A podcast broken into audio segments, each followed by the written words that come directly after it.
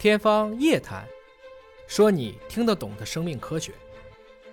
我当时就在想啊，说科学无国界，那肠道菌群有没有国界呀？因为我想，可能自古以来，咱们这个东西方的饮食习惯也不一样啊，我们的生活条件也不一样，会不会对肠道菌群有一些影响呢？我们来问一下尹博士。嗯，这个高老师其实刚才讲了一个很重要的观点，我也想跟着再说两句。就科学技术这两个词，咱们老是愿意连用，特别是把它简说简化成了科技的时候，大家就容易混。实际上，这两个是具有紧密联系，但是却又有巨大区别的这样两个概念。嗯，科学求异，其实这是一个非常关键的词。求异就是意味着科学可以被证伪，科学都是在前人的发现上不断的再去拓展、升华，甚至否定，或者是补充。物理学上是很经典的，牛顿到爱因斯坦到量子力学就是这样一个过程。那么技术恰恰是把科学应用到了一个具体的功用上。我们会有一些经济指标的评价或者其他指标的评价。是的。所以，科学按照今天的科学共同体，我们只要发文章，一个文章发出来了，大家就都知道了。这个点上是因为科学本质上讲它是自然的规律，所有的定律在这一刻，其实国界也是一个人为的定义。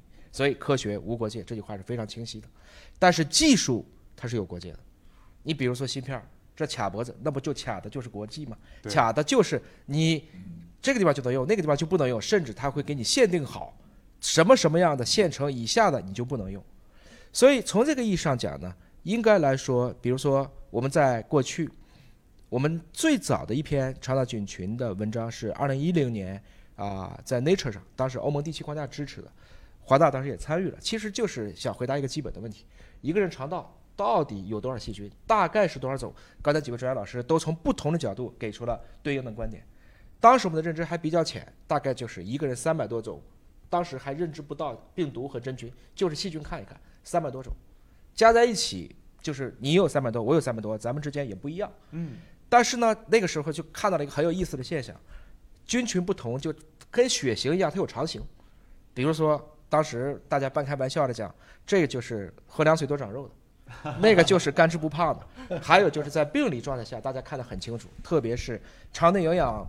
比如说吸收很差的，几位老师都讲到了，它就会出现肠道菌群的一个紊乱。紊乱，大家不好理解。我们说种类变少，也就是说它的多样性降低了，可能就只剩下，比如说这一片林子，应该是非常茂密的，收量应该很高，它最后就孤零零的，这个生态系统很匮乏，是这么一个状态。但是从那个以后呢，其实我们也发现各个国家在研制自己的益生菌产品的时候，的确。西方很多发达国家走的要领先于中国很久，因为对肠道菌群整体的研究，实际上应该说是随着高通量测序，可以对红基因组进行测序，就是一次性可以把这里面的细菌都测了以后才开始产生的。但在过去很多单菌的研究，很多的这些国家和公司已经做了几十年了。啊，高老师刚才讲到了，不管是科赫还是巴斯德，那都是十九世纪中后期的事情了。从那以后，我们确实看到了今天全世界。比如说刚才李老师讲到酸奶里面用到的，你看保加利亚乳杆菌，它都是这么命名的。那其实你你就会明白，确实，当你把一个科学发现向我们的产业转化过程中变成技术了，哎，这个菌种本身就是有国界的了。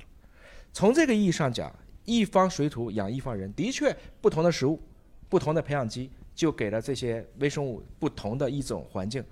我们现在需要的是，比如说在。半导体行业里核心是芯片，在农业里面核心是种子。那在我们今天讨论的了不起的蚕道产业里面，菌群菌株能不能有中国人更好的菌株？能不能有适合于中国？比如说我们喜欢吃水稻，或者大家可能各自有各自的地方。那比如石老师他温州人，他可能喜欢吃海鲜。嗯，那这样的一些菌，是不是可以更好的靶向性的？